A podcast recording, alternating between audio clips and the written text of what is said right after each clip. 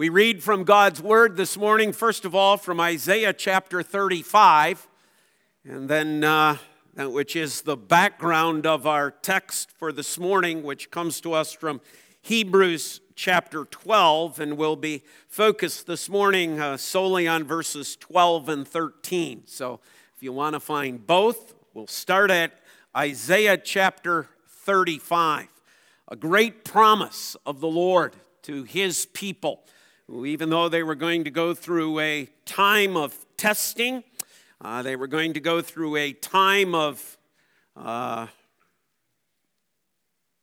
discipline by the Lord's hand. The Lord had glorious, wonderful plans for his people.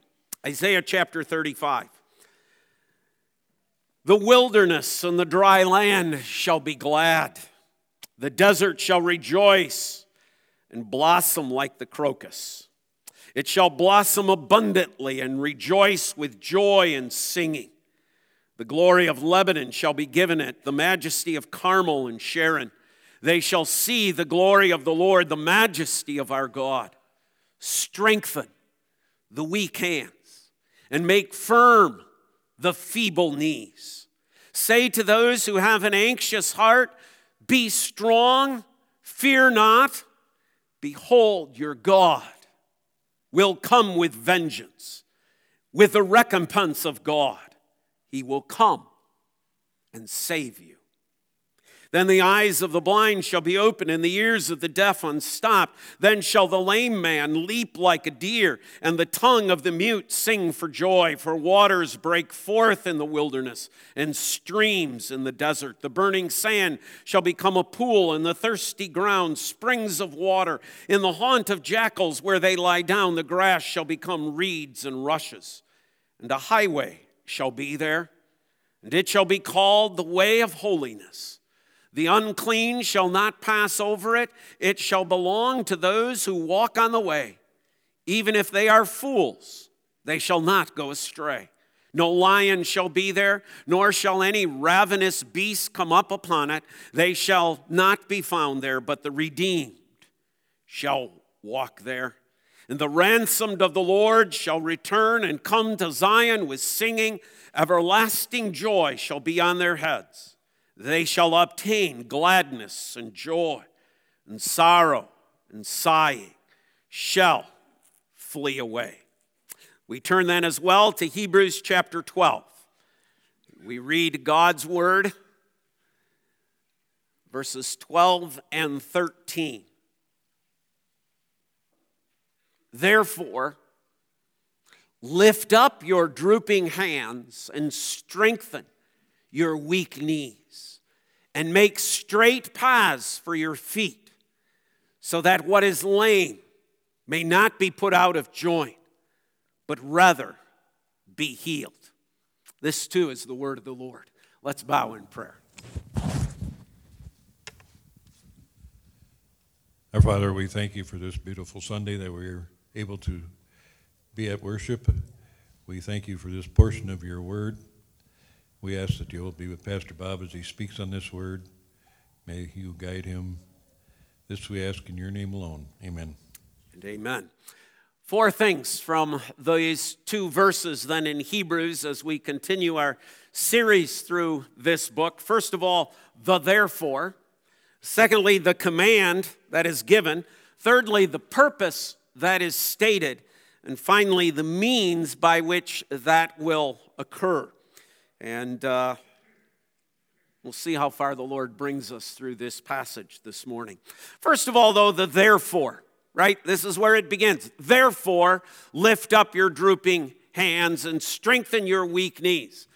The therefore means you have to look at what just has been said. You have to look at the first 11 verses of Hebrews chapter 12, where he's building a case. He, he is laying before us a, a truth to which he is now saying, therefore, because of what I have said, because of what I have written, because of what has been just revealed to you in these first 11 verses, therefore, this is the consequence, this is the result.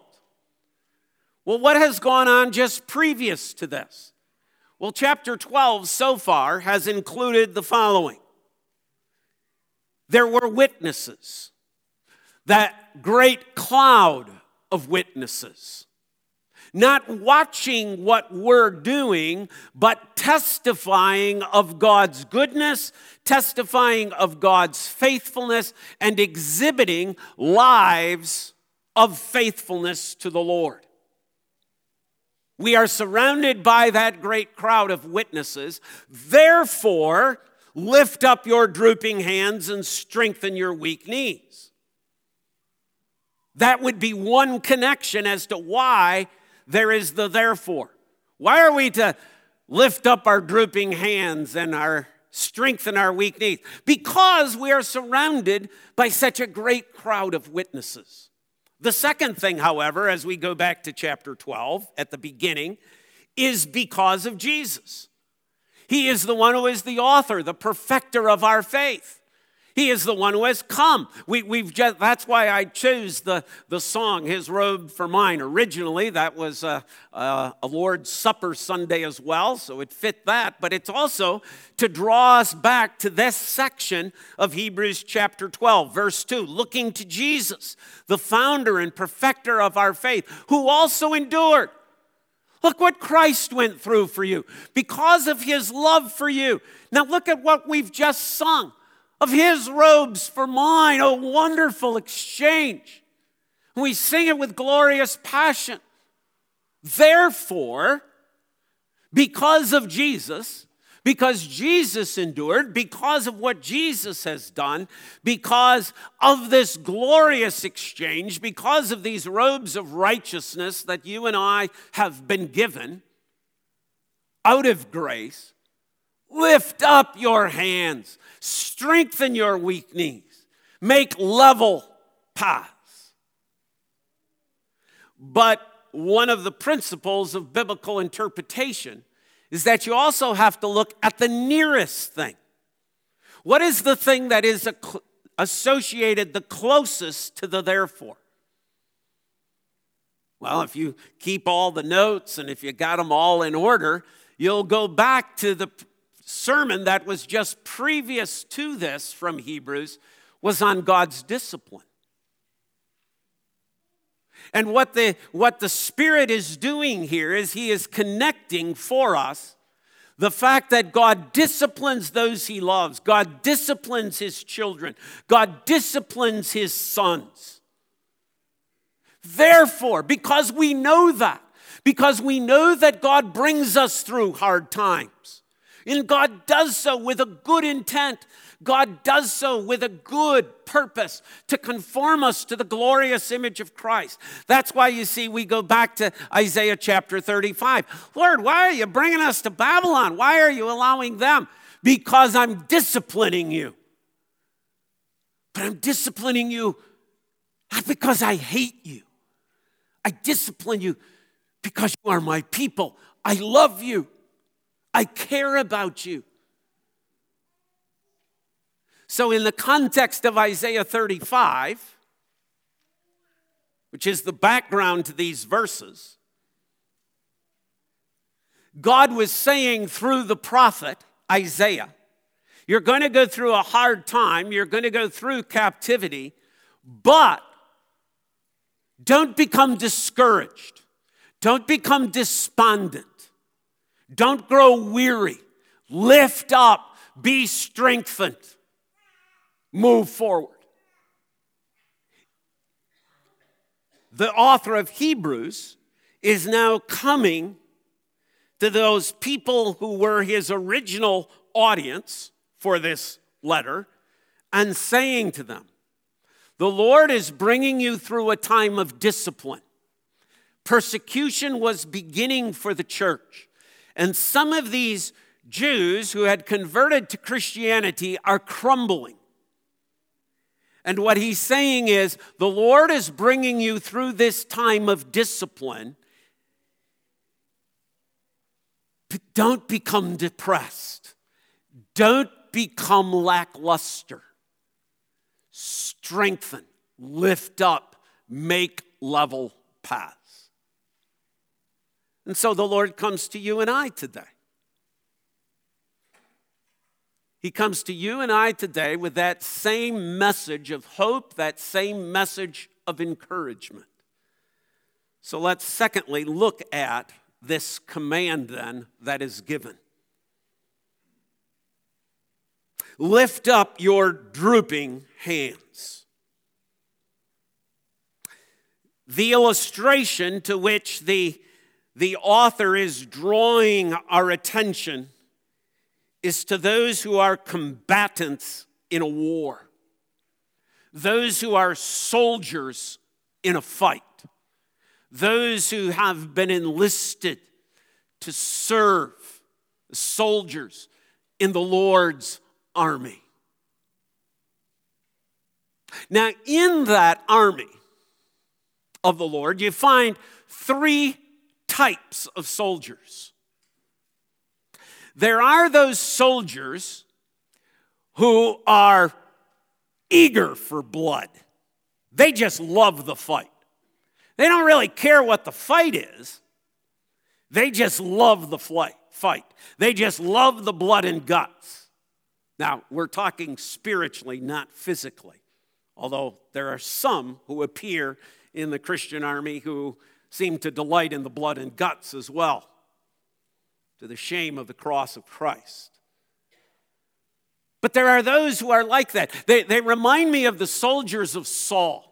There's an Old Testament story in which the soldiers of Saul, because they, they have not been allowed to eat because they're under Saul's unwise edict that they could not eat, when they come upon the, the animals of the enemy, they don't bother to cook them. They're eating it with the blood in it. And, and sometimes that's the way sometimes Christian soldiers appear that they set aside all that God's law says, all that God's word teaches, in order to accomplish one thing, we have to go to war, we have to go to fight, and we have to draw blood. Let's do that, regardless of what that means. And it's like, no, you have to remember the commands of the Lord. When we go out to fight as Christian soldiers, we need to go out and fight with the Lord's army manual. We don't get to make up the rules of this engagement. That's what God's word is going to challenge us with tonight. He's going to challenge us with how do we go out and fight. That's the next verses of this passage. But in that fight, there, that army, there are also soldiers, they don't even know they're in the war. They don't even know they're in the battle. They are absolutely clueless. They are walking head forward into an ambush and they don't even know it. They're picking daisies along the way while the enemy is gathering around them to stick them with a sword. They're going to make a pincushion out of them. Spiritually, that is true too. There's just a lot of, I, I wouldn't say ignorant soldiers, careless soldiers. They're just careless. They're a soldier, they got the outfit on, but they don't know they're in a battle. They don't know they're in a war.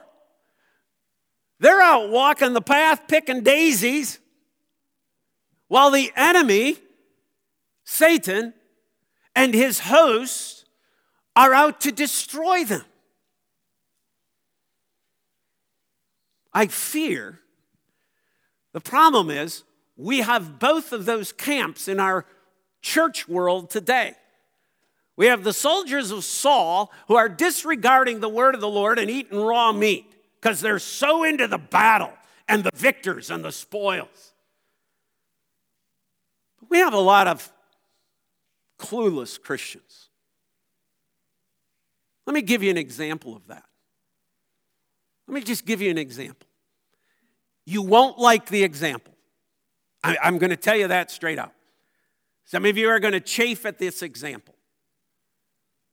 But let me ask you a question. Before we were Little Farms Chapel, Orthodox Presbyterian Church, what were we? Pardon? Yeah, we were a Christian reform mission work.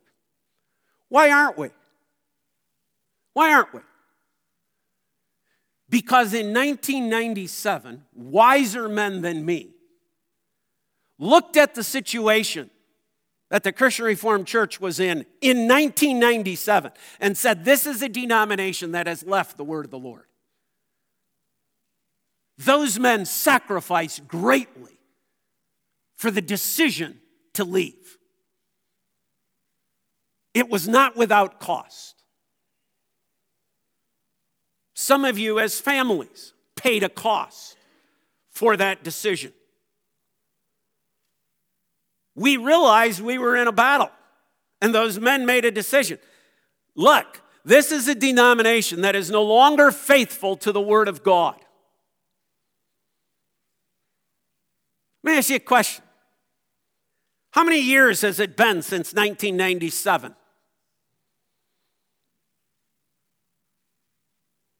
10, 20, 24, going on 25 years.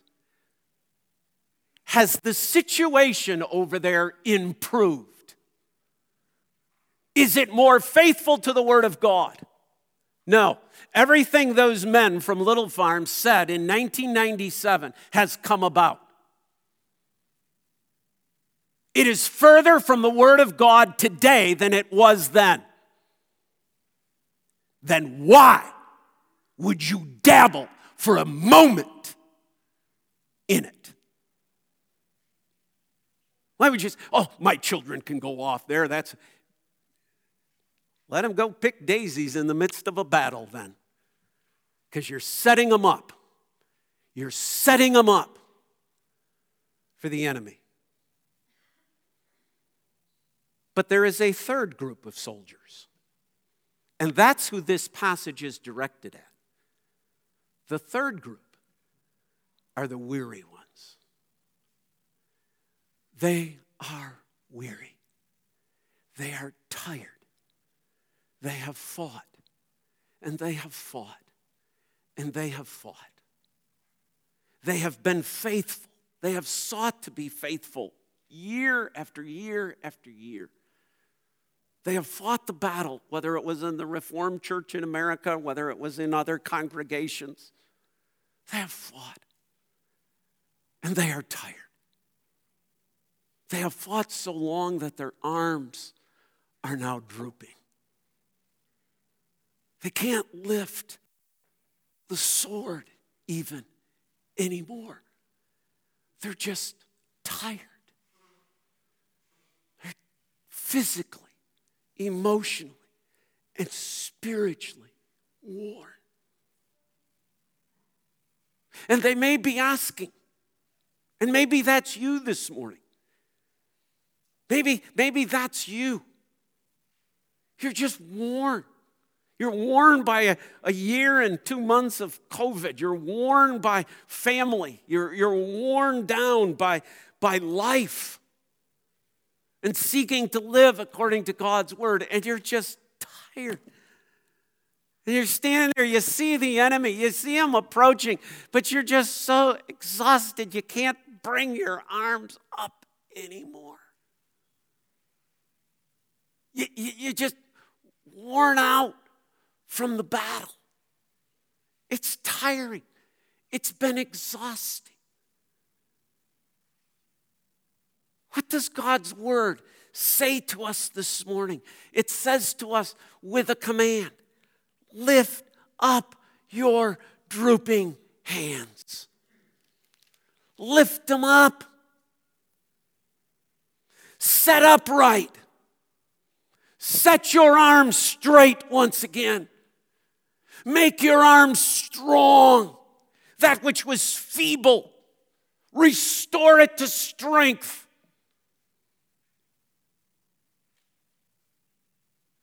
Some of you have gone through and experienced the real COVID, not the stuff I had, but the real stuff, and have been sick, and you've been laying on a bed for weeks. You're like, I don't got the strength to even get out of bed. Here comes the command lift up your arms, let's go. And we'll get to the means. How does that happen? But that's the command that comes lift them up, restore the wearied, the weakened, the exhausted, the so weak that one cannot be lifted up. Lift them up. Remember that Old Testament story of Moses? Right? They're, they're fighting the Amalekites and, and they're in the battle. And, and as long as his arms were up, the Israelites won. But as soon as his arms came down, the Israelites began to lose. Right? God didn't say, well, let's change the rules and, okay, just leave your arms down then, Moses. It's okay. No, what happens? Aaron and Hur come alongside and say, okay, we'll help you. We'll raise it up. See, and that's where this passage is going. That's what the command is. It's not only to, come on, lift up your drooping hands. It is also a corporate responsibility that we come alongside one another and we lift up each other's arms like Aaron and Hur in Moses' day because the victory is the Lord's. Lift up your drooping hands. But then he switches the imagery. The second thing, which was also found in back in Isaiah chapter 35, is strengthen your weak knees. Now we've switched to the picture of the runner. The runner who, who needs to be strengthened. I don't know, I think I counted 13, 15 folks from Little Farms yesterday participated in Lamont's 5K. Some appeared to be pretty well ready for that. Others, lifting up that foot once again to make another step. It's like, I don't know, right? Here comes the command strengthen those knees. Get ready as the soldier, as the runner, to engage once again in the race Oh, and that pretty much fits, doesn't it, where we've been in all of this in Hebrews, this race that we are running, right? This Christian life that we are called to. God comes with his command. Therefore, therefore, look at the witnesses, look at Jesus. Look at what I'm doing because I love you, because I care about you. Therefore, lift up your drooping hands, strengthen your weak knees. It's actually the picture of, of taking that which is paralyzed, that which you don't think you can take another step and do. Do it. Take that step. Take it. Don't stop. Don't pause. Keep moving. Keep moving. Keep moving.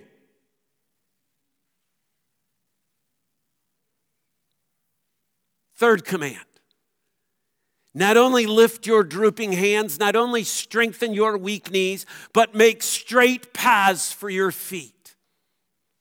Make level paths for your feet.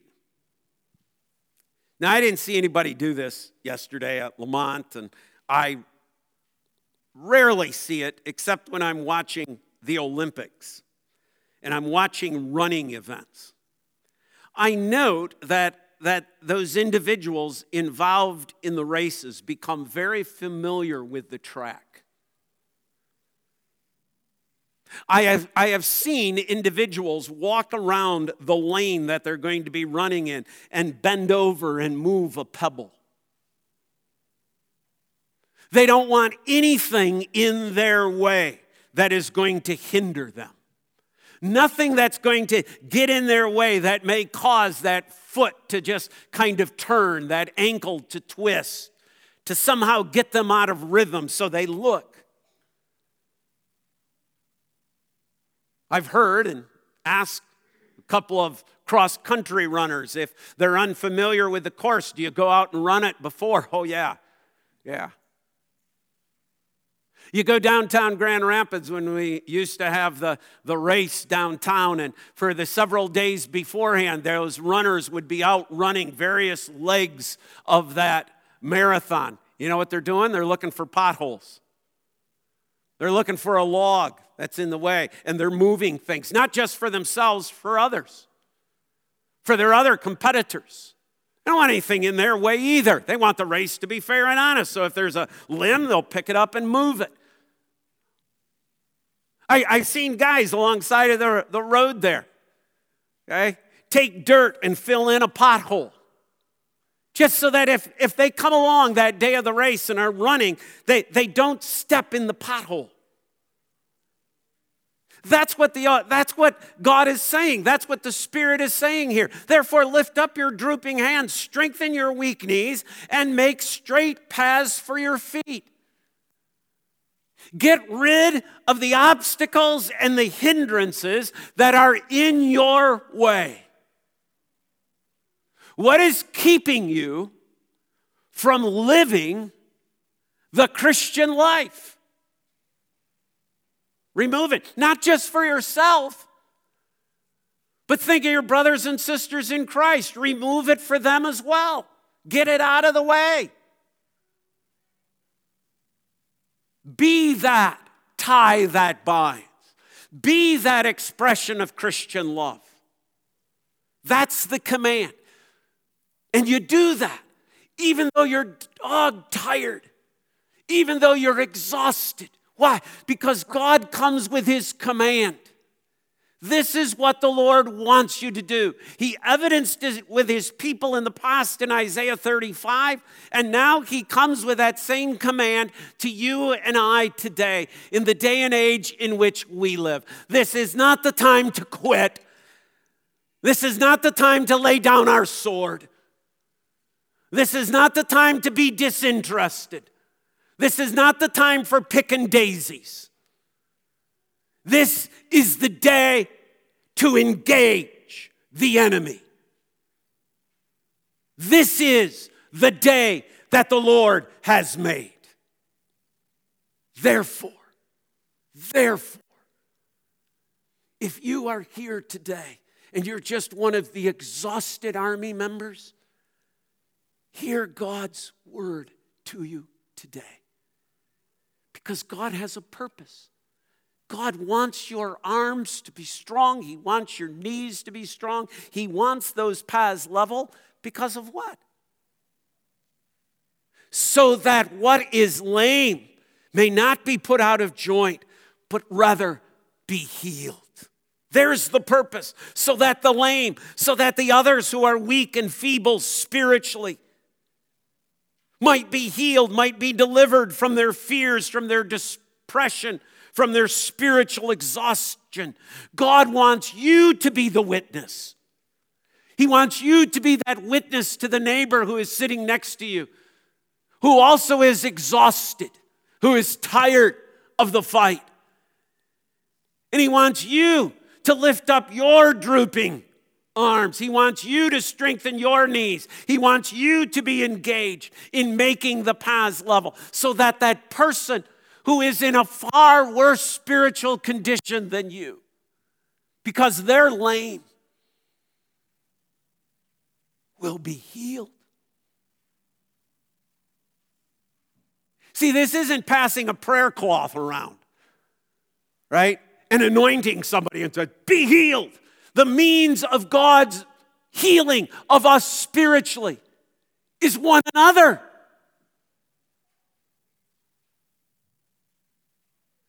He means to make use of us to build up, to strengthen, even to bring back from spiritual lameness. our brother and sister in the Lord. Go level some paths. Go. Strengthen your knees. Go. Lift up your drooping arms. You say, but how? How can I do that? If I'm already exhausted, where does that strength come from? what is the means that God provides? And the answer is what Jesus had already stated and what the Word of God has already given. It's not rewritten here, it doesn't need to be rewritten here. Why? Because it's already been given. Listen. Listen to the author and perfecter of your faith.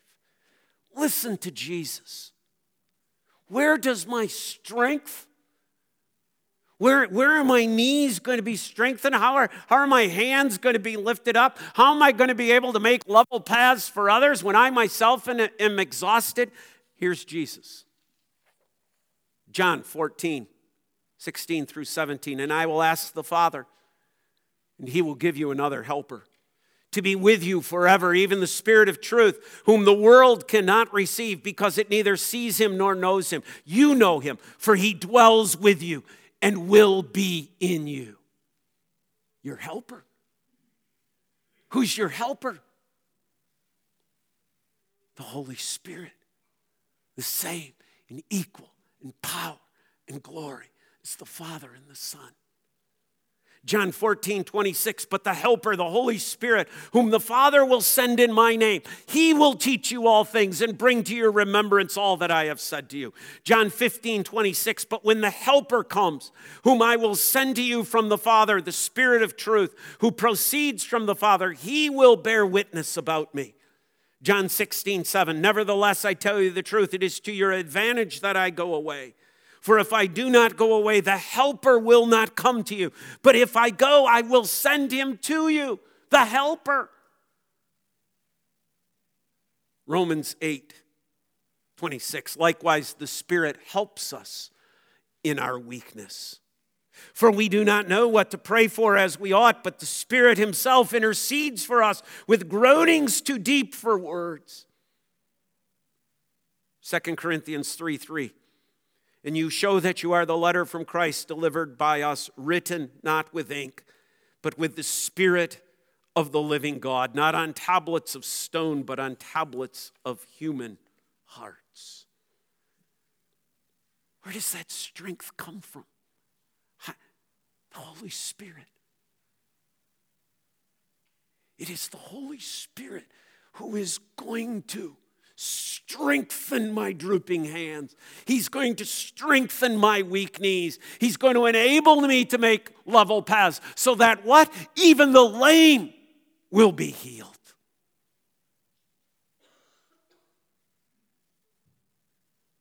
It's the Holy Spirit. say, so come, Holy Spirit, come. Yes, come. But what's he going to do? What, what is the tool that the Holy Spirit uses to strengthen you and I? Well, it's been the whole point that the author of Hebrews has been on for two chapters faith. Faith? Yes, faith. To believe in the promises of God fulfilled in Jesus Christ. It is that which strengthens our drooping hand. I know the providences of God, and I know the promises of God. And I know that the promises are fulfilled in Jesus Christ. Therefore, the author is going to go on to say, Therefore, you are receiving a kingdom that is unshakable. See, the Holy Spirit works faith within our hearts. But you say, My faith is weak. The Holy Spirit says, then I'll aid you, I'll help you. How? Three things, right? Three aids of the Holy Spirit to strengthen our faith. This, right now, this strange foolishness of preaching. God uses. How? The Holy Spirit takes these, these words from a frail, sinful person and he takes them into our souls and he strengthens our drooping hands. When we don't think we can go on any further in that spiritual life, He strengthens our knees. He gives us eyes to see the obstacles that are in our way so that we make level paths, so that even the lame, the spiritually lame within this army of God, are healed. Preaching of the word, prayer, prayer, spending time talking to Him, spending time communicating with the Lord Jesus Christ.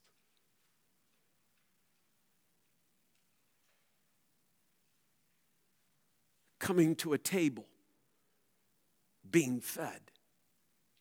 Spiritually, coming to a baptismal fount, not only having the water of baptism on us, but witnessing it over and over and over again and hearing God's promise You're mine. I love you. I'm sending my spirit to you to help you. You're tired. You're exhausted. But the Spirit is yours.